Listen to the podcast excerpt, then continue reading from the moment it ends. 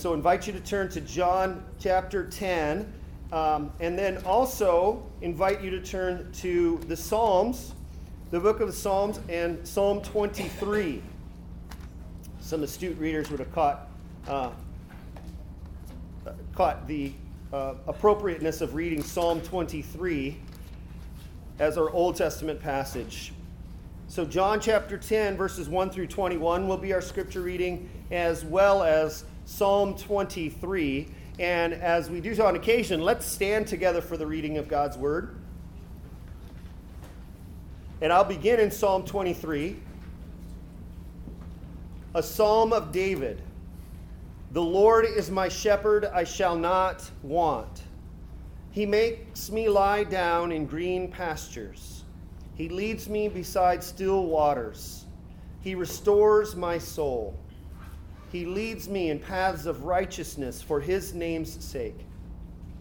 Even though I walk through the valley of the shadow of death, I will fear no evil, for you are with me.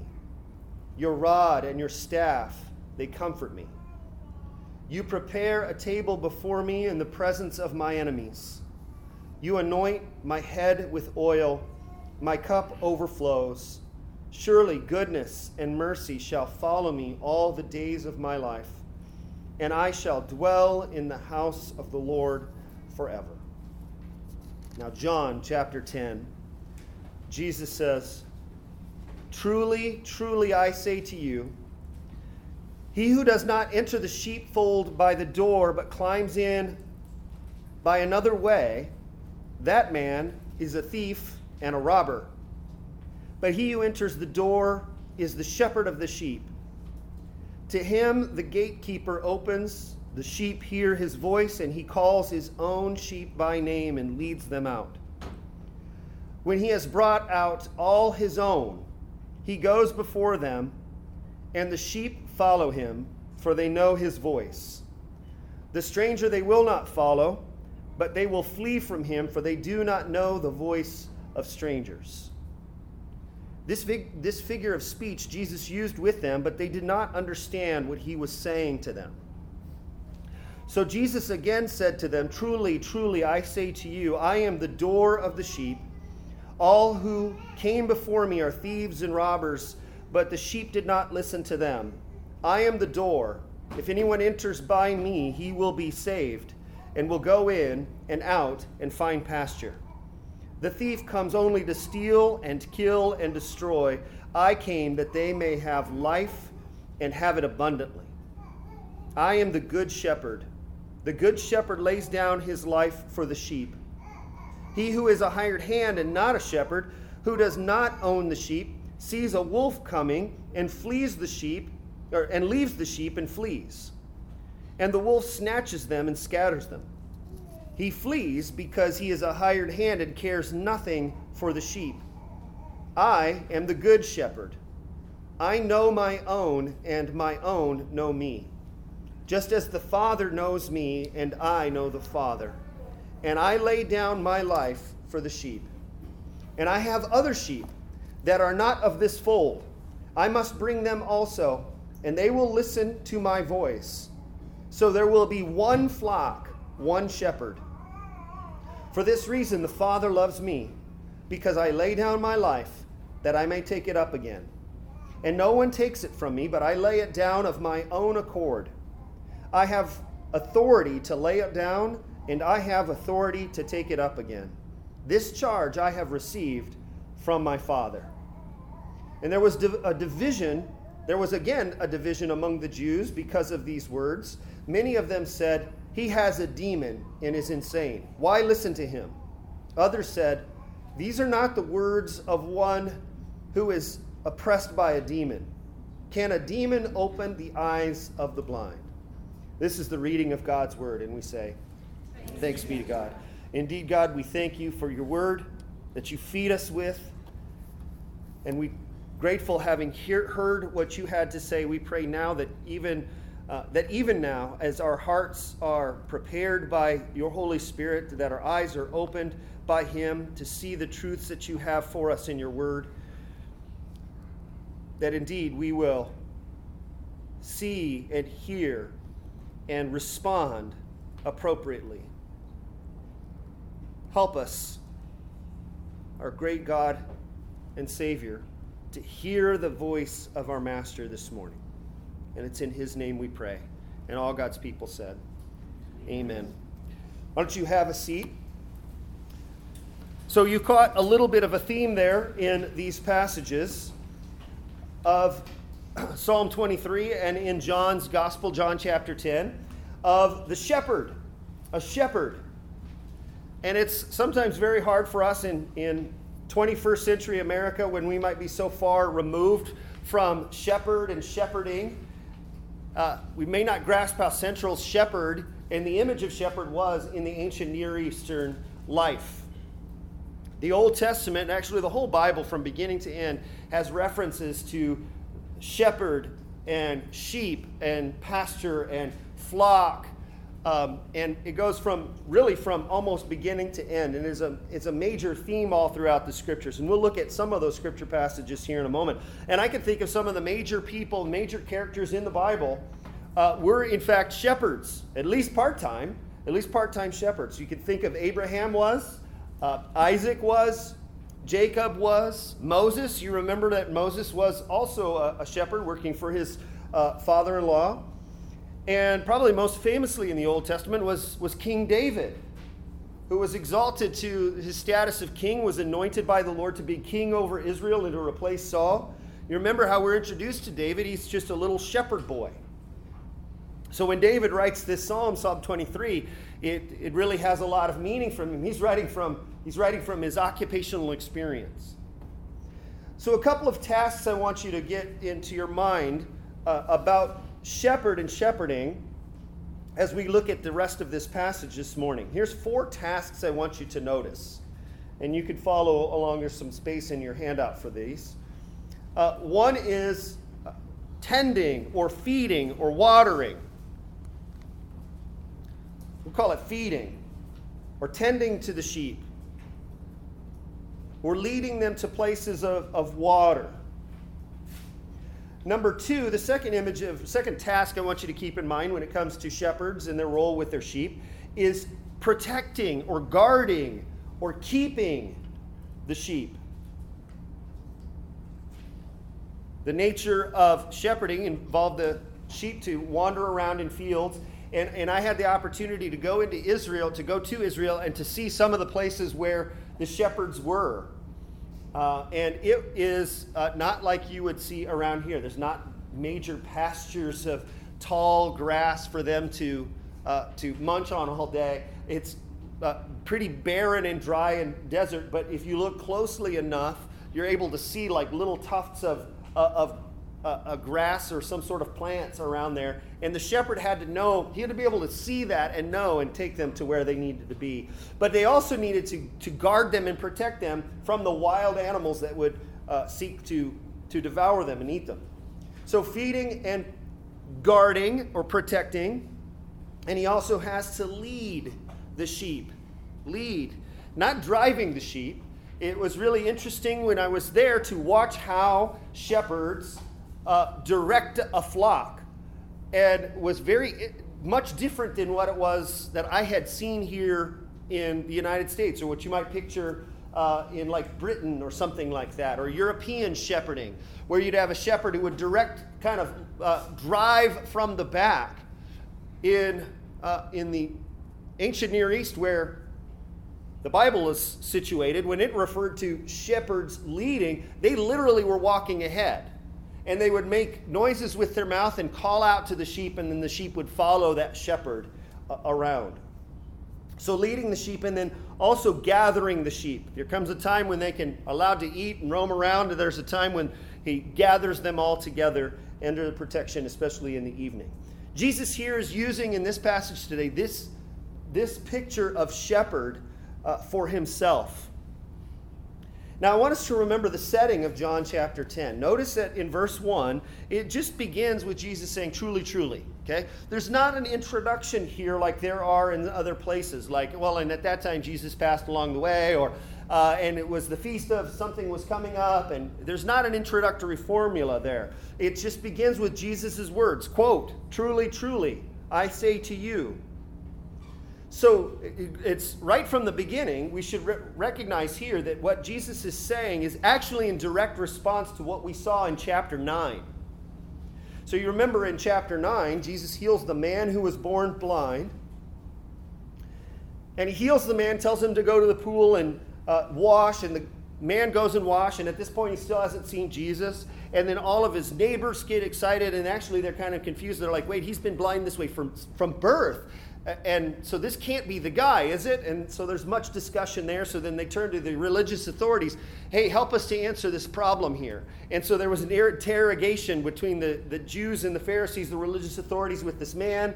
And uh, then they go, well, they didn't really satisfied with his answer, so they go to his parents, and his parents are like, he's of age, ask him. So this past week, I, I was asking Janet about something about Emmeline, and she's like, she's of age, ask her. so like, and I was like, okay, nice little trick there. Uh, turn the last week's passage around on me. Then, so they, they go back to, uh, to the, the man again, and they ask him, and he says, you see this progression of him coming to understand that Jesus is, in fact, the Messiah.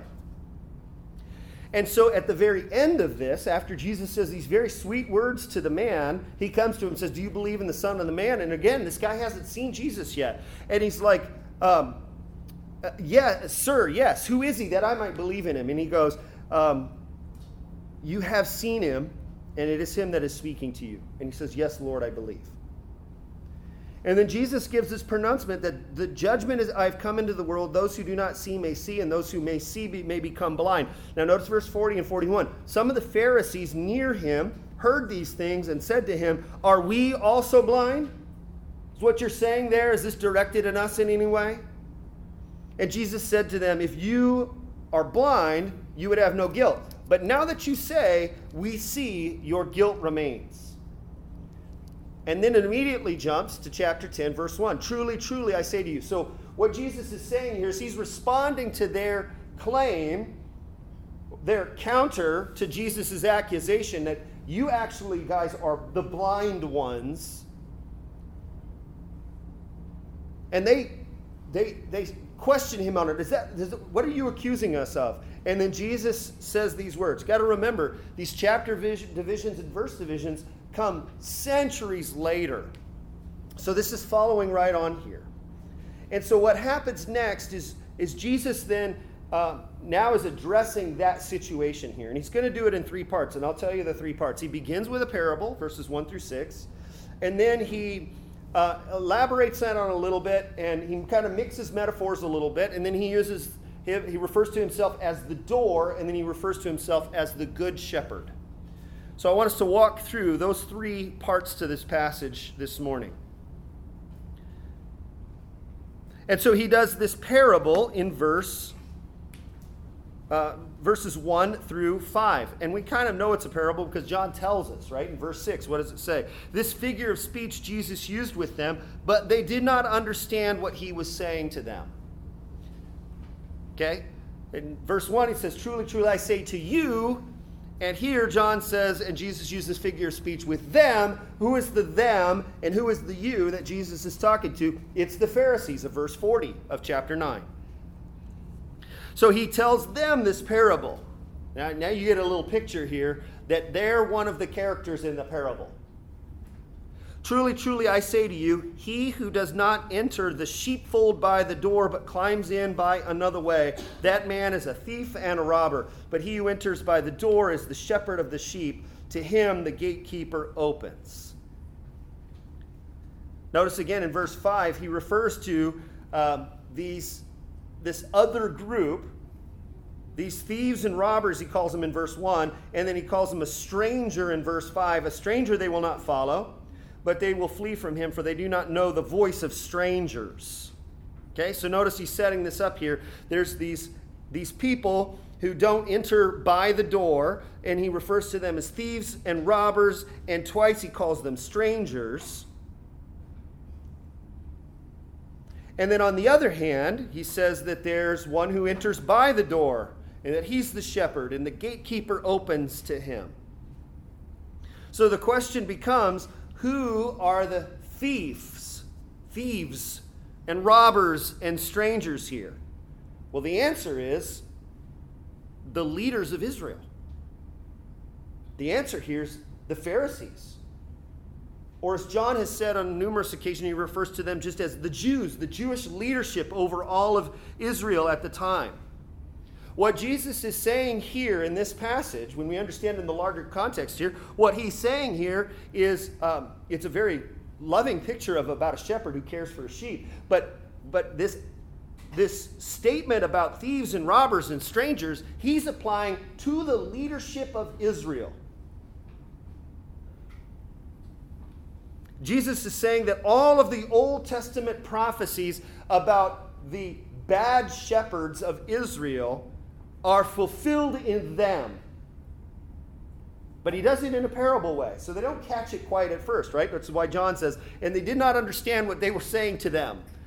What he was saying is saying to them that they were the bad shepherds over Israel. And let me ask you, let me invite you to turn to um, turn to Ezekiel chapter 34. Ezekiel chapter 34.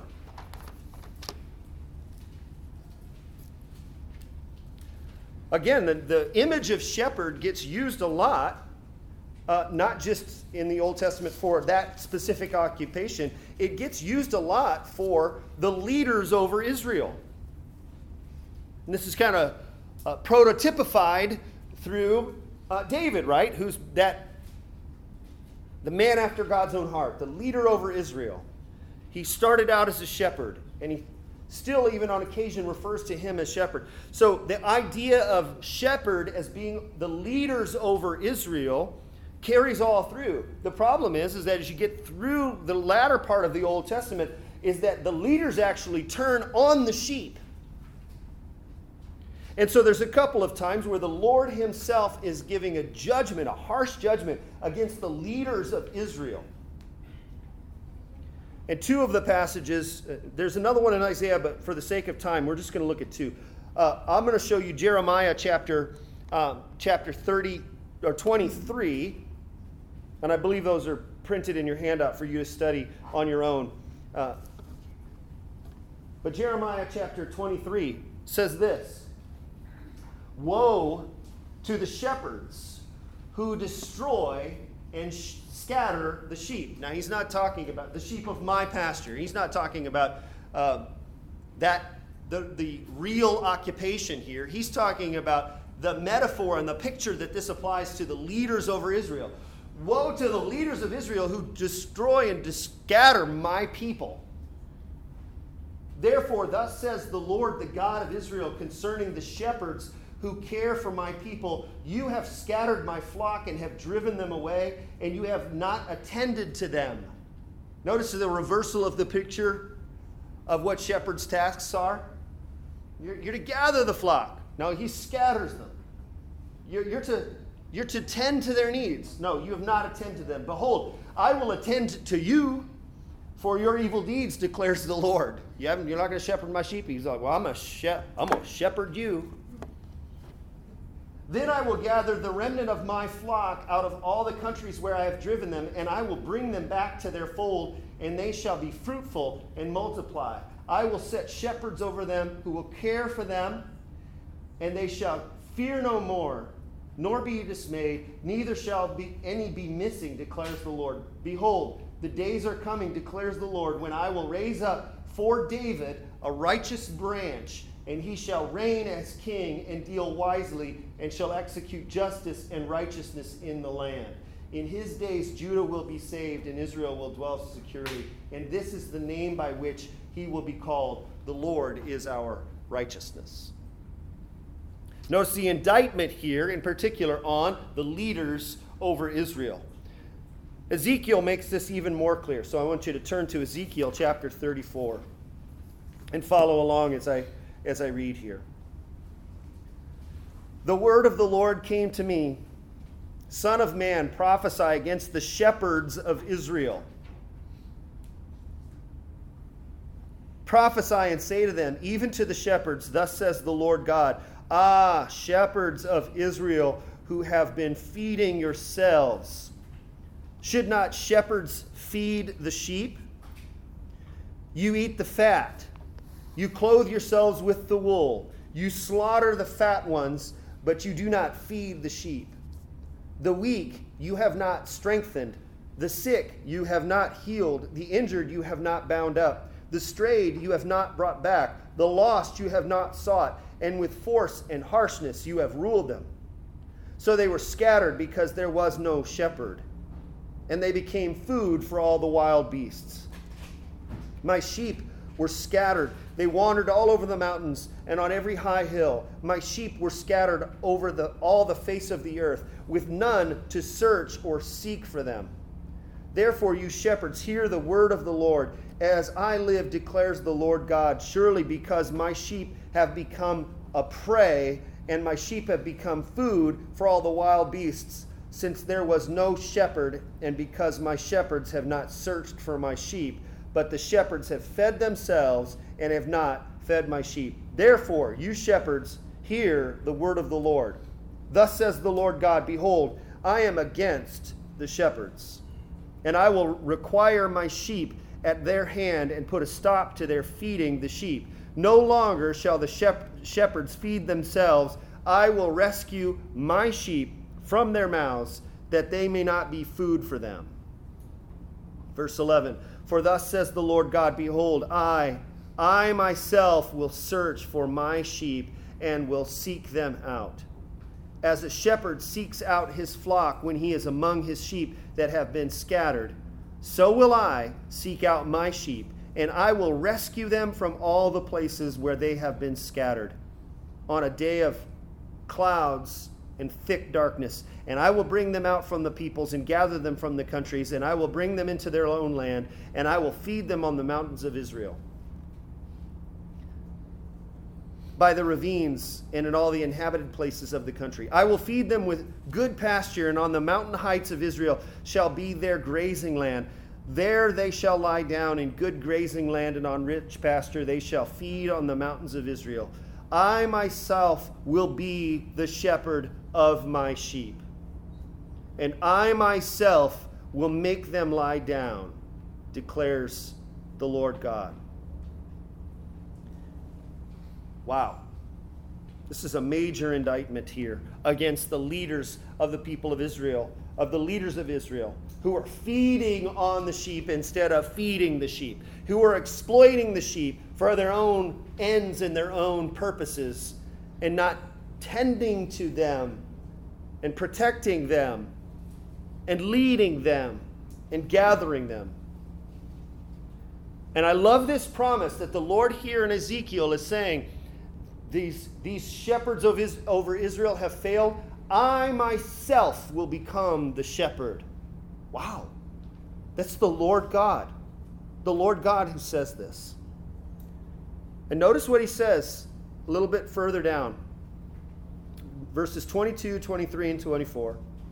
I will rescue my flock, they shall no longer be a prey, and I will judge between sheep and sheep, and I will set over them one shepherd, my servant David, and he shall feed them. He shall feed them and be their shepherd, and I, the Lord, will be their God, and my servant David shall be a prince among them. I am the Lord, I have spoken. So notice in verse 15, he makes the promise I am going to shepherd my people. And then he explains a little bit further in greater detail in 22, 23, and 24 that I am going to shepherd my people, but I'm going to do it through a particular servant. One shepherd, my servant David. Okay? This is that righteous branch from David, the one that's going to come in David's line, who is going to be the shepherd over the people of Israel. And he's going to gather them in and then the Lord will be their God. It's an amazing, this is an amazing picture. And this is a prophecy about Jesus. Jesus isn't just giving a good and comforting image of being a good shepherd in this parable, he's leveling an accusation as well. And the, accusa- uh, the accusation is to the Jews, the, the Pharisees, you are that failed evil leaders leadership over Israel. You are every bit those who are indicted in Jeremiah 23 and Ezekiel 34. And Jesus is saying here, this is another, another claim by Jesus of being the Messiah. Because he's directly, he's saying that I am the direct fulfillment of those promises in Jeremiah 23 and the, the promise in Ezekiel 34. And he's saying this, by the way, to the experts, the religious leaders, the ones who have all the credentials, the ones that have all the theological initials after their names. It's an amazing statement here. He's saying this to the theologically elite. And he's saying to them, You are false leaders, you are false shepherds. Oh man, is that true even yet today? Let me read to you some quotes from uh, J.C. Ryle, but before I do, here's, a, here's the main point. Even the experts with many letters after their name can lead people astray. Beware. Even the experts can lead people astray. If, and by the way, just as a basic truth, uh, and not even in just a theological, theological sense or your biblical sense here, let's, just in the last two years, has it not been proven that the experts can be led astray? How much more is that true in the church that is filled with theologically astute wolves? I love this. J.C. Ryle, the manly man. J.C. Ryle, the manly Mr. Ryle. He says this Ordination is no proof what, whatever that a man is fit to show others the way to heaven. He may have been regularly set apart by those who have the authority to call ministers, and yet all his life may never come near the door, and at last may die nothing better than a thief and a robber. That was true in the 19th century. How much more here in the 21st? Ryle goes on. They taught nothing. He's speaking here about the, the religious leaders of, of Jesus' day. They taught nothing rightly about the Messiah. They rejected Christ himself when he appeared. Remember in the previous chapter, the parents were terrified to give an explanation to the, to the Pharisees at the time. Why? Well, because anybody who would even inch their way to believing that Jesus, Jesus was the, the Christ was to be kicked out of the synagogue. These guys taught nothing rightly about the Messiah. They rejected Christ himself when he appeared. But all men do not see that the sentence in this passage here condemns thousands of so called Christian teachers quite as much as the leaders and teachers of the Jews. Thousands of ordained men in the present day know nothing whatever about Christ except his name. They have not entered the door themselves and they are unable to show it to others. Well would it be for Christendom if this were more widely known and more seriously considered. Unconverted ministers are the dry rot of the church. When the blind lead the blind, both must fall into the ditch. If we would know the whole value of a man's ministry, we must never fail to ask, Where is the Lamb? Where is the door? Does he bring forward Christ and give him his rightful place? Manly Mr. Ryle. Jesus, Peter, the Apostle Peter, warns of this the exact same tendency, even in the early church in 2 Peter chapter 3, uh, excuse me, 2 Peter chapter 2, when he says, But false prophets also rose among the people. You know, in the Old Testament, there were false prophets, there were false leaders over Israel, just as there will be false teachers among you. What do they do? Who will secretly bring in destructive heresies, even denying the master who bought them bringing upon themselves swift destruction, and many will follow their sensuality, and because of them, the way of truth will be blasphemed. And in their greed, they will exploit you with false words. Their condemnation from long ago is not idle, and their destruction is not asleep. So, who is Jesus talking to about here? Who are the robbers, thieves, and strangers? This is, these were the Jewish leaders who, who were devouring the sheep Oh, oh, that we would be mindful of that today. But here, on the other hand, uh, now let's look at some of the features of the shepherd of the sheep. Notice what they do. What, how the sheep respond to the true shepherd. They hear his voice. Right?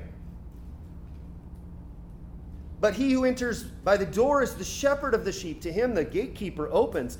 The sheep hear his voice and he calls them. The shepherd calls them. He calls, and, and by the way, notice this. And he calls his own. He calls his own sheep. So when the shepherd shows up to make the call, it's not just any old sheep that want to come. He, call, he knows. Before he shows up to make that call, he knows. He's not, boy, I hope I have some sheep in here. No, he knows the sheep that are his. And as a matter of fact, he gets even more specific. He calls them by name.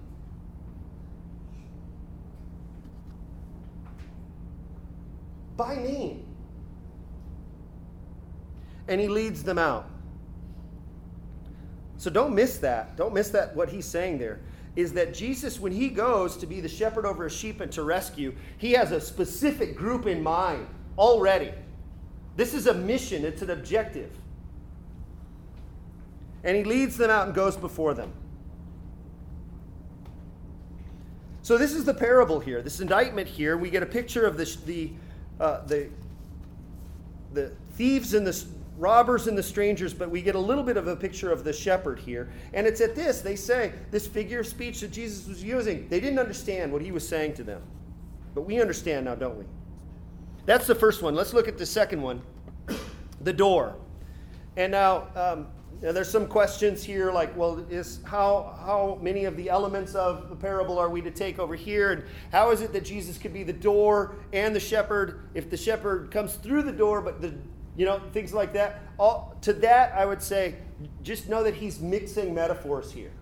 He's just kind of mixing it. Verse 7, so Jesus, and, and here, this, this door message, when he says, I am the door, remember we've looked at Jesus saying, I am. Uh, I am, just without anything following it. But then he says, I am the light of the world. Here is one where he says, I am the door. If anyone enters by me, he will be saved and will go out and find pasture. The thief only comes to steal and kill and destroy. I come that they may have life and have it abundantly. So here's an elaboration a little of the parable that we saw here. And this is one of the two I am statements here that he is the door. And by this, let me just summarize and get this quite clear of what he's saying here in these verses. Faith in Jesus Christ is the only way for sheep to enter the master sheepfold. Jesus will make this much clearer, clearer later that I am the way and the truth and the life. No one comes to the Father but by me. Here he is saying that I am the door. And if you enter by me, you will be saved. This is the exclusivity of faith in Jesus Christ. Christianity is no way to be labeled as some uh, one of many forms of salvation or one of many ways to heaven or one of many ways to enlightenment. No, it comes by one way only Christ calling his sheep, his sheep hearing that call, and then coming to him as the door. So Jesus is the door of the sheep. And then, lastly, let's look at the third one here. Jesus is the good shepherd. Verse 11 I am the good shepherd. What a, what a wonderful picture. Let's remind ourselves of some of the things that the shepherd uh, does. Remember, he feeds the sheep, he protects the sheep, he leads the sheep, and he gathers the sheep. Let's see if we notice some of those uh, here as well. And then there's a couple of them that might overlap, and then there's uh, a couple of other ones that Jesus says here. First of all, he protects the sheep, verses 12 and 13. And he contrasts that with a, with a hired hand, a hireling. He who is a hired hand and not a shepherd, who does not own the sheep, but sees the wolf coming and leaves the sheep and flees, and the wolf snatches them and scatters them. He flees because he's a hired hand and cares nothing for the sheep, right? He doesn't own the sheep. Now, the implication here, if you reverse it, is why is Jesus a good shepherd? Because he owns the sheep. They're already his. They're already his treasure and his possession. So he goes to protect his sheep, unlike the wolves who would leave them to be exposed to the dangers of a wolf coming to snatch them. Jesus protects his sheep. He cares deeply for the sheep. Again, contrast to the hireling. The hireling flees. Why? Because his life is in trouble. And he cares nothing for the sheep. By implication, here is that Jesus cares deeply for the sheep. Because Jesus has genuine care for his sheep. Jesus knows his sheep. Verse 14 I am the good shepherd, and I know my own, and my own know me. Again, this is just reiterating what we saw in the first parable. In verse 3, the sheep hear his voice, and he calls his own sheep by name. Here he says, I know my own. Why am I able to call them by name? Because I know them. And so much so, how, how intimate is that, that relationship, that knowledge that Jesus has? He says in verse 15, just as the Father knows me and I know the Father. Friends, this is what this this doctrine of the Trinity that you're already starting to see developed in John's gospel here. This doctrine of the Trinity is so important. And it is, uh, it's not just a theological abstraction that there's one God who exists in three separate persons. And, um, you know, and, okay, as long as I believe that and check that off, then I can move on to the next doctrine and, you know, of things in order to be orthodox. No, no, no. This, this understanding is crucial to understanding of our relationship with God the Father. Because when we enter into, by faith in Jesus Christ, we come in through the door, we've now entering into perfect relationship among the persons of the Trinity. As, as Jesus is saying here, he doesn't elaborate, he's not adding the Spirit, he's going to get to that later, but at least you have in beginning form this relationship that God the Father has with God the Son from all eternity and he goes, and how they know each other, that's the relationship between me and my sheep. Amazing, right?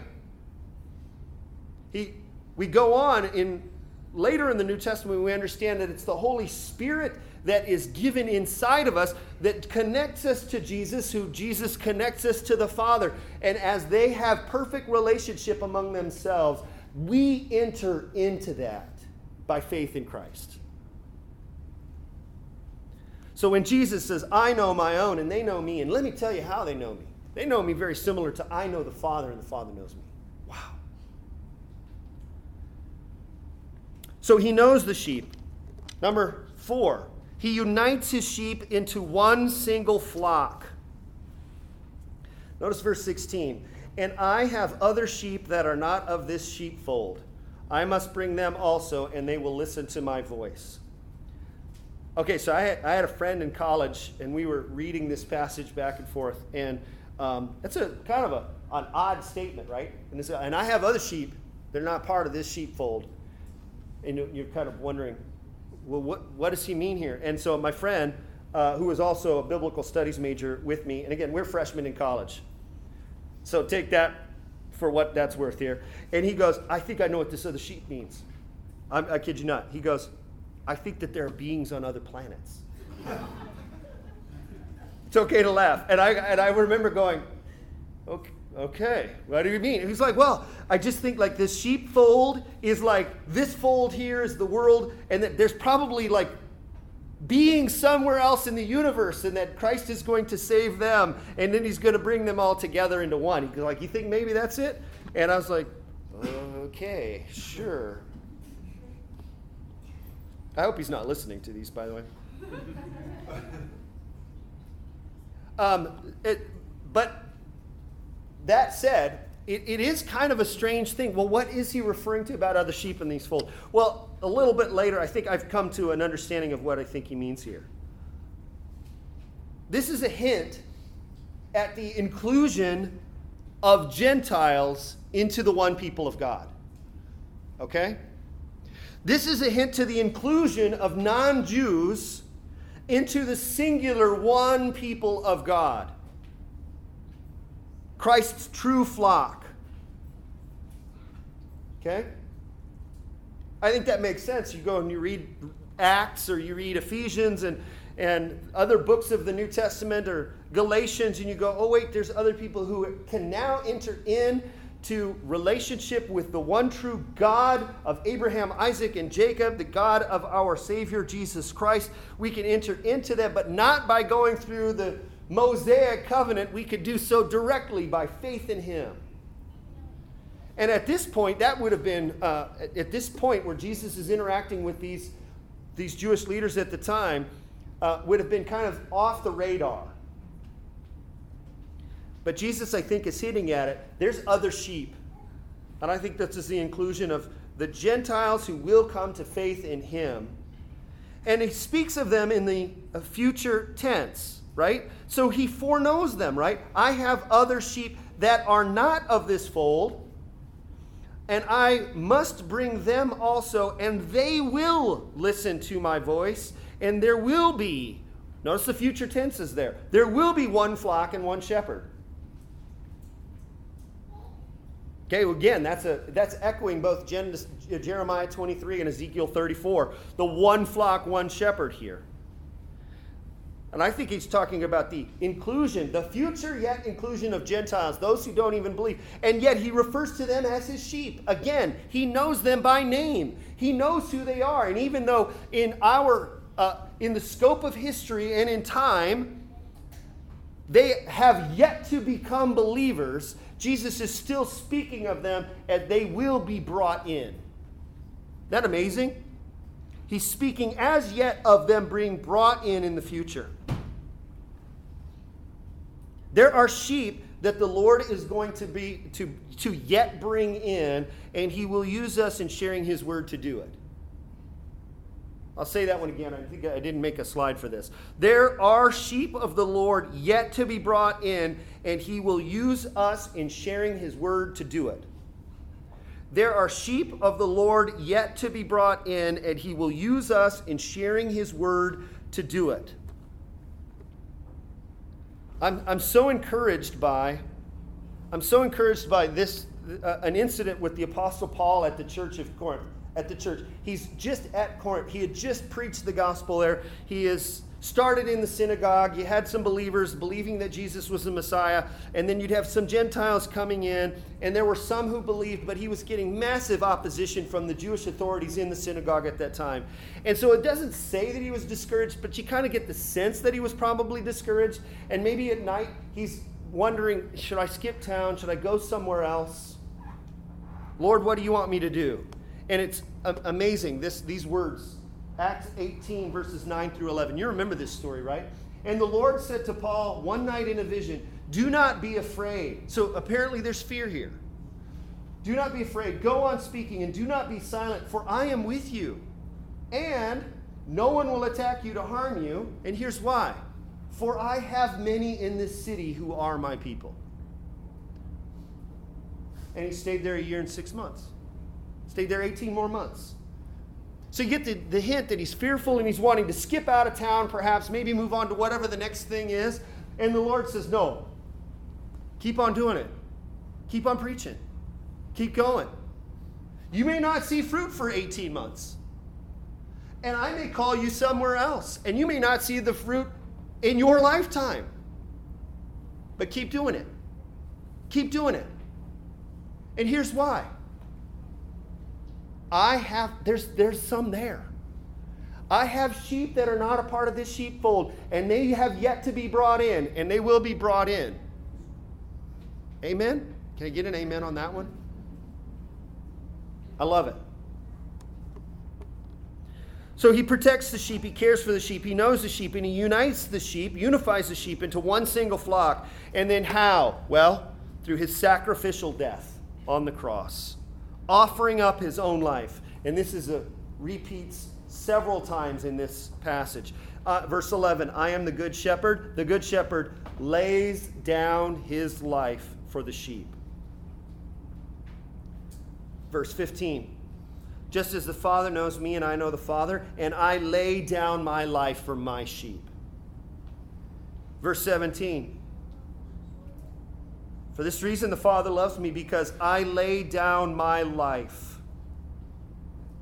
Verse 18, he says that uh, he has the authority to lay down his life. No one takes it from me, but I lay it down of my own accord. I have the authority to lay it down. That's amazing. So many uh, criticisms of the view that Jesus Christ would substitute himself uh, as the to take the punishment uh, for sin that people deserve and that give his righteousness, that is scorned or mocked in some circles of the Christian church today. And they say, oh, that just makes an evil, angry father who just is wrathful and he wants to pour out his anger on his son. And they'll even distort this and call it a divine child abuse. That's horrific to say that. Because Jesus himself affirms the fact that he is laying his life down for his sheep that he himself will suffer on a cross, not for his sins, but for the sins of sinners that he seeks to save. And that he does it voluntarily. He does this willingly. He does this at the, for the, because of the Father's will. So far be it to suggest that this is some sort of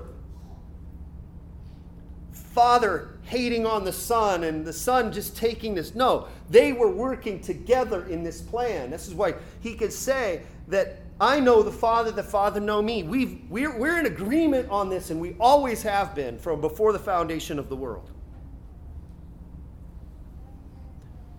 So our good shepherd lays down his life for his sheep. And then lastly, he rises again for his sheep. This is the glorious resurrection. Of course, you know it has to end in the death and resurrection of Jesus Christ, right? What makes Jesus a good shepherd? If you make if you're going to talk about Jesus being a good shepherd and you ignore the fact or skip over the fact or gloss over the fact that it is fundamentally built upon the idea of his sacrificial death on a cross and his resurrection from the grave, then you don't really have a good shepherd. Verse 18.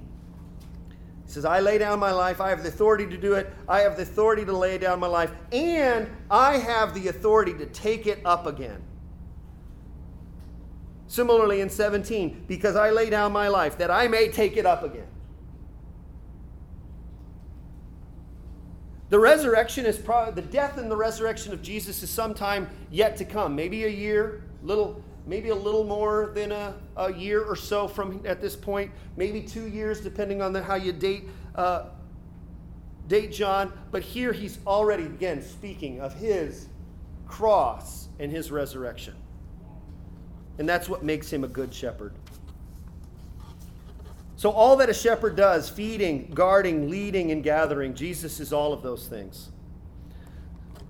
First, Jesus is a shepherd. And for this reference, I think it's in your handout Matthew chapter 9, verses 35 and 36. Remember, Jesus is gathering large crowds, they're following around him. And, and there's a, in Matthew chapter 9, it says, and he looks out, the, out at the crowds and he sees them, and he says that they're uh, harassed and helpless like sheep without a shepherd. And so Jesus is that, is that shepherd.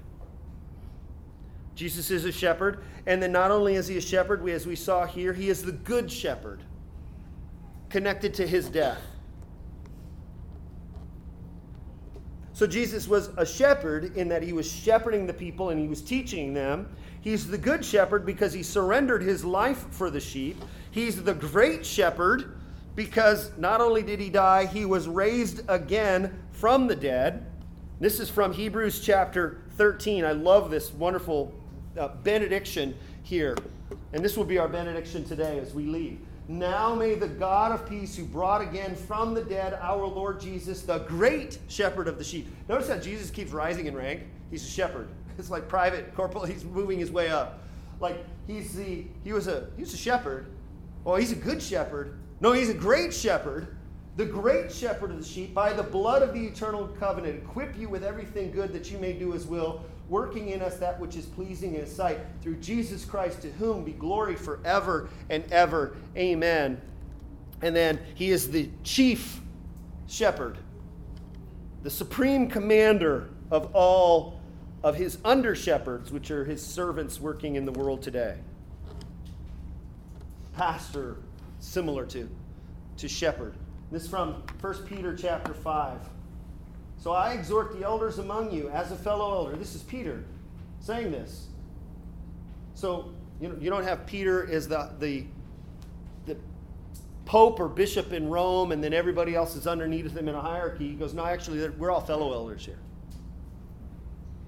So I exhort you, elders, as, as being one of you, and the witness of the sufferings of Christ, as well as a partaker in the glory that is going to be revealed, shepherd the flock of God that is among you, exercising oversight, not under compulsion, but willingly, as God would have you, not for shameful gain, but eagerly, not domineering over those in your charge, but being examples to the flock. Notice how all of these under shepherds are working under the chief shepherd, Jesus Christ. And notice he's like saying, and by the way, all the things that, that the bad shepherds did in Ezekiel 34, these are all like reversals of. No, you're not going to do any of those things. And then, and when the chief shepherd appears, you will receive the unfading crown of glory. So look at that shepherd, good shepherd, great shepherd, chief shepherd. He's a shepherd in that he teaches his people. He's the good shepherd in that he lays down his life for his people. He's the great shepherd of the sheep in that he was now raised to life again, is now seated in the heavens, and he's the chief shepherd of his sheep. We will see at his coming when he appears. Amen? Amen. So let's pray together. And then we're going to get together. We'll have you uh, stand for our closing prayer. And then we will sing together the song, Savior like a shepherd, lead us. So let's pray. Thank you, Jesus, our great shepherd of the sheep the chief shepherd. We thank you for that you would come humbly to this world to be born in human flesh, but that your ministry for these several years on the world that where you taught and you healed and you showed yourself to be the Messiah over Israel. We thank you that you shepherded in that way. And we thank you, Jesus, that you truly are the good shepherd who would lay your life down so that we, depraved sinners, can receive your righteousness and be brought into the eternal fellowship with you and the Father and the Holy Spirit. And we praise you, Jesus, that you are raised to life again.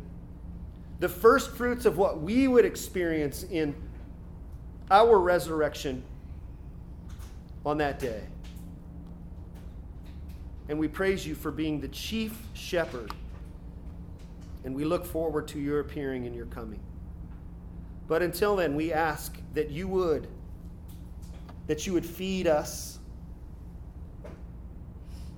Feed us from your word and from your under shepherds who are faithful to your word and not those who would distort your word.